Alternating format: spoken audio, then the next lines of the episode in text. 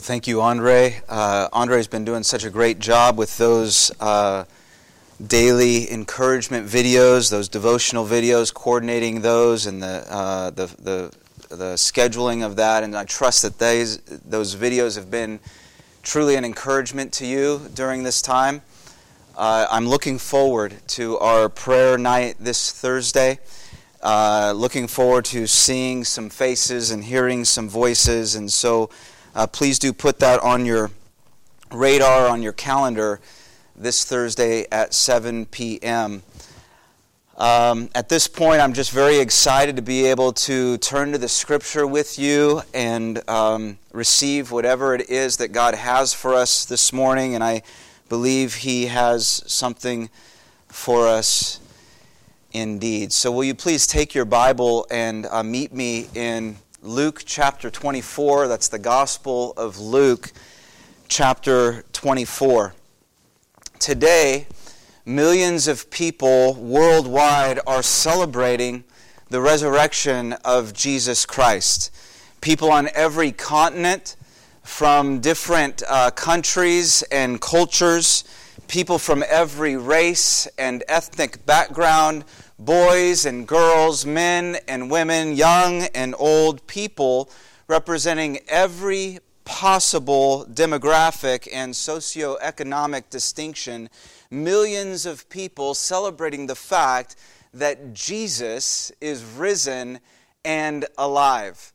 And I just want to assure you of that. Please be assured of that. Although our church services look different this year on this particular Easter Sunday, please know that today is not about the coronavirus or its effect on our lives. Let's not give it that power. Today is a celebration of life, the life of Jesus Christ and our life in Him.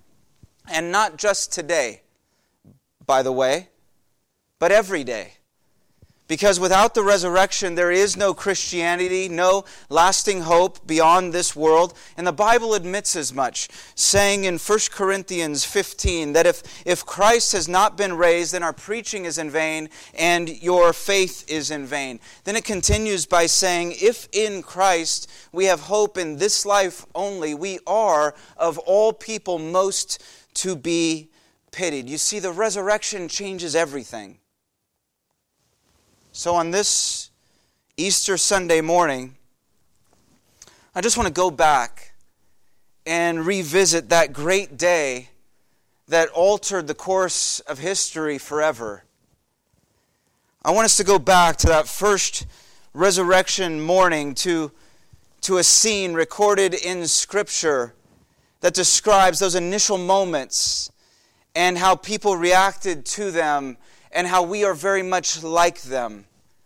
Uh, I think we see ourselves in this scene, which means the hope of new life still dawns on us today. Luke chapter 24, verses 1 through 12. Please read it with me. It begins on the first day of the week at early dawn. They, some women, they went to the tomb taking the spices they had prepared. And they found the stone rolled away from the tomb. But when they went in, they did not find the body of the Lord Jesus. While they were perplexed about this, behold, two men stood by them in dazzling apparel. And as they were frightened and bowed their faces to the ground, the men said to them, Why do you seek the living among the dead? He is not here, but has risen. Remember how he told you while he was still in Galilee that the Son of Man must be delivered into the hands of sinful men and be crucified, and on the third day rise. And they remembered his words. And returning from the tomb, they told all these things to the eleven and to all the rest. Now it was Mary Magdalene and Joanna and Mary, the mother of James, and the other women with them who told these things to the apostles. But these words seemed to them an idle tale, and they did not believe them. But Peter rose and ran to the tomb. Stooping and looking in, he saw the linen cloths by themselves and he went home marveling at what had happened. Amen. Our Heavenly Father, we want to thank you for the moments we now have in Scripture. We pray, as we so often do, we pray that even now, as we open our Bibles, that you would open us to its truth, that you would teach us from, from this passage, what is probably a very familiar passage to many of us, and yet I pray that its truth would be as new and fresh and impactful today as it has ever been. Even as we go back, in a sense, and gather around that empty tomb and hear its message into our lives today. We ask this in the name of Jesus and for his glory. Amen. Now, I want to take this, this section, this passage, in three parts today. I'll call the first part reality, and that's in verses 1 through 3. The second, remembrance, verses 4 through 8. And the third, response, verses 9 through 12. Reality, remembrance, response. It's early Sunday morning at dawn on the first day of the week. Jesus was crucified just that Friday, and some of his friends, some women, are heading to the tomb where he was buried. Luke lists three of these women by name, but there were more, as we later learn in verse 10. And they were there that morning to lay his body to rest, to properly prepare the body by using various spices and ointments as was customary. To their surprise, though, the body was gone. They found the stone rolled away from the tomb, verses 2 and 3, but when they went in, they did not find the body of the Lord Jesus. Now, these women were present when Jesus died, according to uh, chapter 23, verse 49, and they saw the exact tomb where his body was placed. So, so they saw that gory, gruesome display when Jesus was crucified. They were likely dealing with post traumatic stress on some level, the sights and sounds and smells of crucifixion still very fresh in their minds. They saw him die. They saw him taken from the cross. They saw him buried, and with him all their hopes. It was still very raw to them still very new and still very, very painful. They were still grieving his death, I'm sure, and probably still resigning themselves to that fact. But clearly, they weren't at all thinking resurrection. They weren't expecting it. What they expected was a crucified body. Uh, they expected a corpse. They expected the body of Jesus, whom they knew and loved. They expected the stone to be in place and the dead Jesus inside. Instead, the stone is out of place and Jesus is gone. In other words, everything is opposite of what they anticipated. Isn't it interesting? How God's work in our lives typically doesn't unfold as we plan or imagine it. They went to the tomb that morning living in one reality, the false reality of misplaced expectations, when in fact a whole new reality had burst upon their world. Resurrection had become their reality. They just didn't know it yet. Verses 4 and 5 say they were perplexed by this, by, by what wasn't there, and frightened by what was. Perplexed by the disappearance of Jesus, frightened by the appearance of two other men instead. We know from the other Gospels that these men were angels arrayed in dazzling apparel, angels from God to remind them that Jesus is raised, just as he predicted. And they ask, Why do you seek the living among the dead. He is not here, He has risen. Now, for them, it's an easy question to answer because they weren't seeking the living. They're just hoping to pay final respects. They, they were among the dead because Jesus died and they witnessed it. And yet now they learn he is not dead, but risen from the dead. And still, as I think through this passage today, still I think the question is a fair one, and I believe it can be asked of us as well, because how many of us at times live as if Jesus is still in the tomb? When our world is turned upside down as theirs was, do we not sometimes act as if Jesus is dead and buried? When, when things don't go as we expect, are we not prone to the same confusion and fear? Now, though we say we believe that God works in our lives and in our world, even in the worst possible circumstances, when we're actually in those circumstances, don't we tend to forget this basic truth? I think it'd be good for us this morning to just humbly admit that we don't know as much as we think we know. These women knew Jesus, loved Jesus, followed Jesus cared for Jesus, but they didn't fully understand Jesus or what he came to do, not yet. And I think that's just like us. We think we know Jesus so well until things go awry. We get confused or afraid when he's not where we expect him to be or in the way we anticipate. In those instances, we find ourselves at a loss because we've become more dependent on our circumstances than on God. Why do we seek the living among the dead? In other words, why do we look for hope in all the wrong places, in things we think we can control or predict, for instance? If true faith is tried faith, then desperate trust in God is what brings hope and deliverance. That's what these women were about to learn.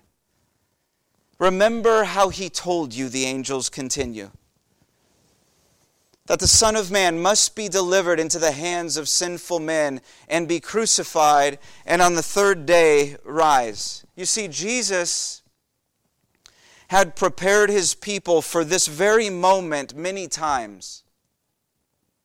The Son of Man must suffer many things and be rejected and be killed, and on the third day be raised, he said much earlier in Luke chapter 9. Let these words sink into your ears, he said later in that same chapter, as if begging them to listen and ready themselves for what was coming. And again, as they approached Jerusalem one last time together, he said, Everything that's been written about the Son of Man will be accomplished, for he will be delivered over, and he will be mocked, and he will be shamefully treated and spit upon, and after flogging him, they will kill him, and on the third day, he will rise. However, Though Jesus prepared them for this, they still didn't get it. And I think it's probably because they didn't want to get it. They didn't want to understand crucifixion, why he had to die, and thus the promise of his resurrection probably never even registered to them. The whole ordeal didn't make sense. In effect, they never saw their need for Christ's death and their need for his victory over it. Which is why the key word here is the word must in verse 7, because it emphasizes why Jesus was crucified and God's divine purpose in it. You see, because we have disobeyed God individually and collectively as a human race, and because our disobedience separates us from God and brings death, and because we're incapable of bridging that gap ourselves, no matter how hard we try, we must be rescued by God. in the way that He determines, not by our many attempts to define or reach Him on our own accord. And, and God is so willing to rescue, thankfully, because He is love. Yet He is also just, perfectly so, which means that our many wrongs and even our natural propensity toward wrongdoing must be atoned. They can't just be ignored or dismissed. So, Jesus, who is of the same nature as God, identified with us also in our humanity. He was like us in every way, and yet, unlike us, he obeyed God perfectly. Therefore, he became the necessary sacrifice by incredible, unimaginable grace. He substituted himself in our place to receive the death we deserve, the death that our sins have earned. This word, this word must, shows that God did for us what we could never do ourselves. And that this is the only way. For if not for Christ's death and resurrection, we could never be freed. We could never be forgiven from sin's guilt and therefore never raised or restored to a, to a new life with God. Not the angels urging the women finally remember the words of Jesus in verse 8, and so must we. Like them, we can trust in what God has already made known, even when we don't fully grasp it. Because hope and, and peace is not found in our own understanding, but in the words and ultimately in the work of Jesus Christ. Remembrance is the pathway to deliverance as we trust more in God's will than our own reality, remembrance, and third, response. How did people respond to the resurrection that first Easter morning? And how does their response mirror ours? How does it inform ours even today? The women they seem to respond with faith, at least a degree of faith. They have seen the empty tomb. They have heard the angel's announcement. They have remembered the words of Jesus, and they seem convinced because they begin immediately to share the news. Returning from the tomb, they told all these things to the eleven and to all the rest. Something happened that changed these women, something that changed their lives. They arrived at the tomb expecting one thing, but left having experienced something entirely different, something transformative, and they couldn't keep it to themselves. Resurrection has that effect on people. You see, true belief is not what you know, but what you do with what you know. That's why the resurrection is not simply an event to commemorate, it's a message to communicate. Biblically, there is an undeniable link between our faith and the sharing of our faith. The second response is that of the apostles. Unlike the women who respond with faith, they doubt. Actually, it's beyond doubt, it's denial, it's disbelief. To them, it all seemed like an idle tale, nothing but nonsense a mere fantasy? Ever been excited to share something with someone you love only to be met with skepticism? That's the boat these women were in. They were so eager to share the news of their experience, and yet immediately they're met with pushback and rejection. You've been there. But I find something so encouraging here encouraging because we know how the story unfolds. We know what becomes of these apostles. Though they refuse to believe at first, they soon will meet the risen Lord Jesus themselves, and they will be completely transformed and thus spend the rest of their lives serving and sharing Christ to the far reaches of the world. So I want you to think about the people in your life today who refuse to believe Maybe they're even adversarial. Maybe they even think you a fool for believing such nonsense as they see it.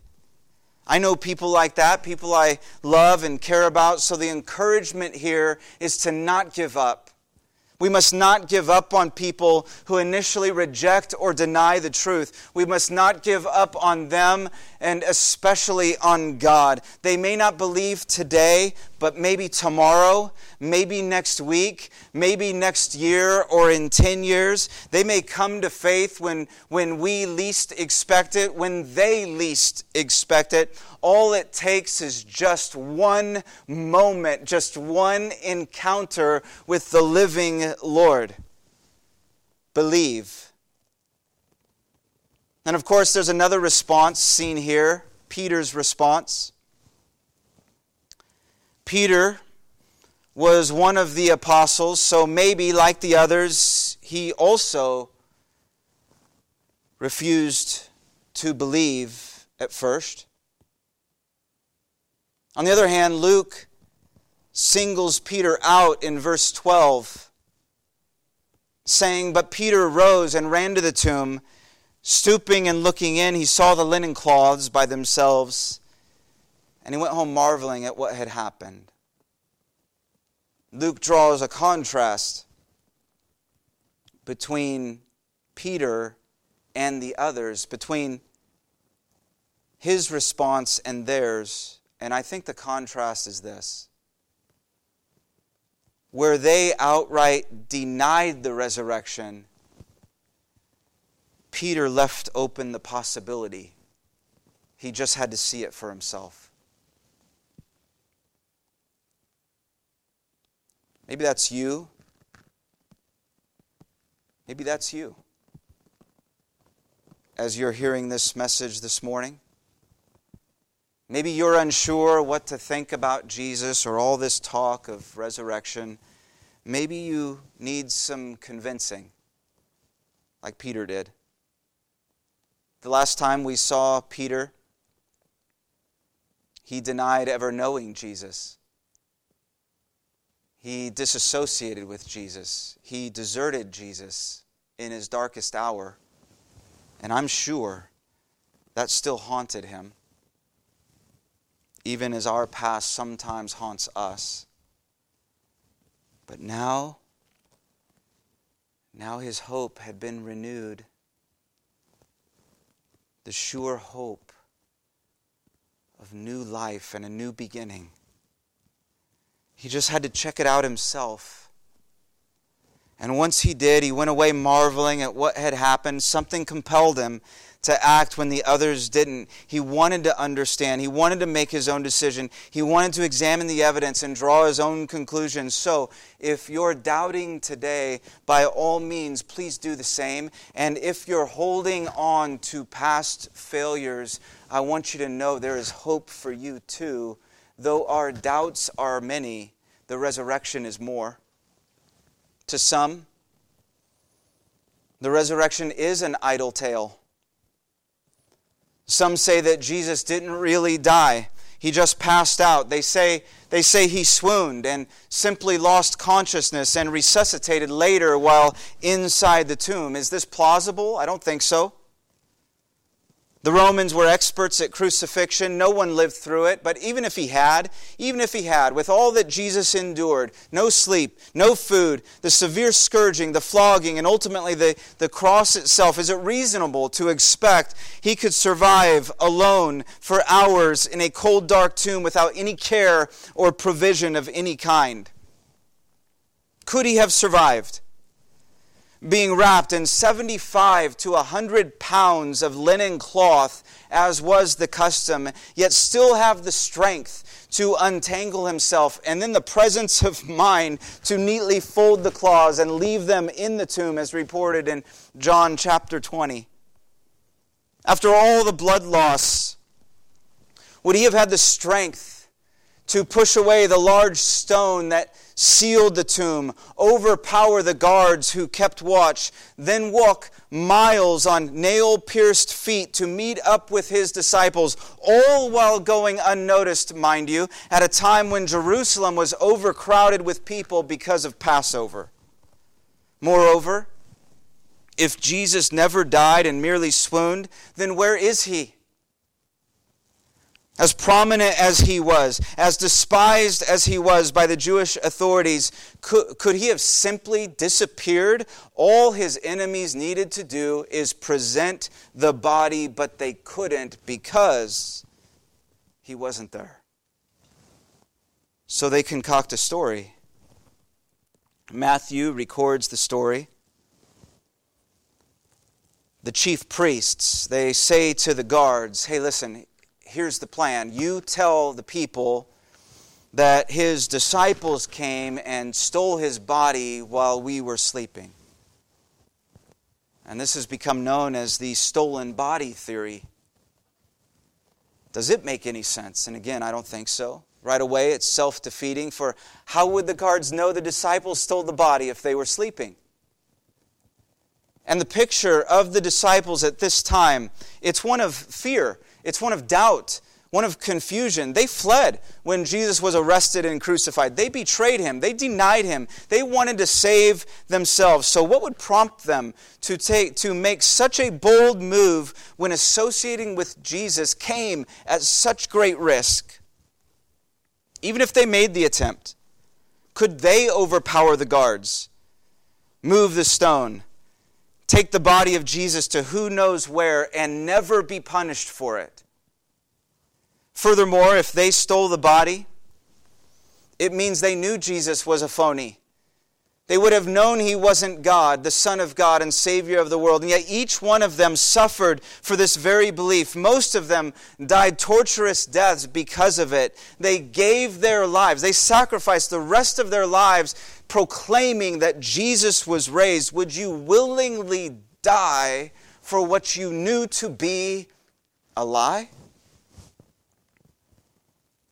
Even that women were the first to report the news of resurrection lends to its credibility because in that culture, in the first century, a woman's testimony was not admissible in a court of law. So if the story of Christ's resurrection is fabricated, certainly the fabricators wouldn't have chosen women to be the first witnesses to it. Again, examine the evidence. Do any of these alternatives make any sense whatsoever? No, they don't.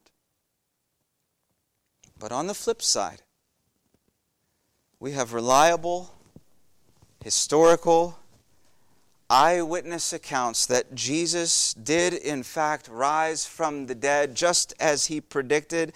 And before he returned to heaven, in the span of 40 days, he appeared in bodily form to over 500 people people who saw him, people who touched him, people who ate and shared meals with him, people who spent time with him. They talked with him, all of which took place post resurrection. People who learned firsthand that Jesus was alive and well.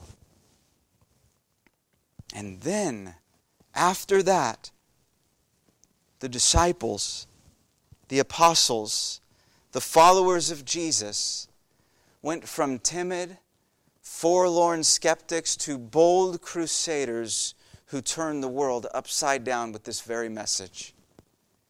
They knew very well the fact of Jesus' death Nothing but the equally certain fact of his resurrection could have empowered and sustained them. Nothing but the resurrection could have altered the course of history as it has. For over 2,000 years, enemies of Christianity have tried to disprove it. And yet, still today, still to this very day, in places all over the globe, people from all walks of life have received life from Jesus. This life of redemption and genuine relationship with God. In the end, in the end, though, you can't fully explain resurrection. You can't explain it away, but you can't fully explain it because, in the end, it explains us, and more importantly, God. As William Willimon observes, it's about God who creates a way when there was no way a God who makes war on evil until evil is undone, a God who raises dead Jesus just to show us who's really in charge. So, this Easter Sunday morning, I do pray that you see yourself in this scene and that you find hope in the resurrection of Jesus. Hope that opens us to a new reality, shakes us from dependence on circumstance to dependence on God. Hope that reminds us of our need for God and of Jesus who met that need in full measure. Hope that confronts our doubts and calls for faith, and then calls us to share that faith reality, remembrance, response. Yes, the hope of new life still dawns on us today. So let's say it together. He is risen. He is risen indeed. Amen. God, once again, would you take these truths and impress them upon us in unmistakable ways? Would you open us to this truth? Would the seeds of your word fall upon fertile soil in our hearts and bring fresh growth in our lives? May it bring about new life and newness of life. I'd pray for those who are listening and tuning in today. I just, wherever they are, whoever they are, I pray that you'd be ministering to them even now in homes and living rooms and offices and backyard spaces, wherever they happen to be tuning in. Even now, would the reality of resurrection be bursting upon their world? Remind us of all the promises we have in Scripture, the the promises of just how far you've gone to rescue us from our own wrongs, our own sins and misdeeds, and to restore us to yourself in love. And then, God, give us the faith to respond in faith and to receive this life, this life of Jesus, and live accordingly. For we ask it in his great name. Amen.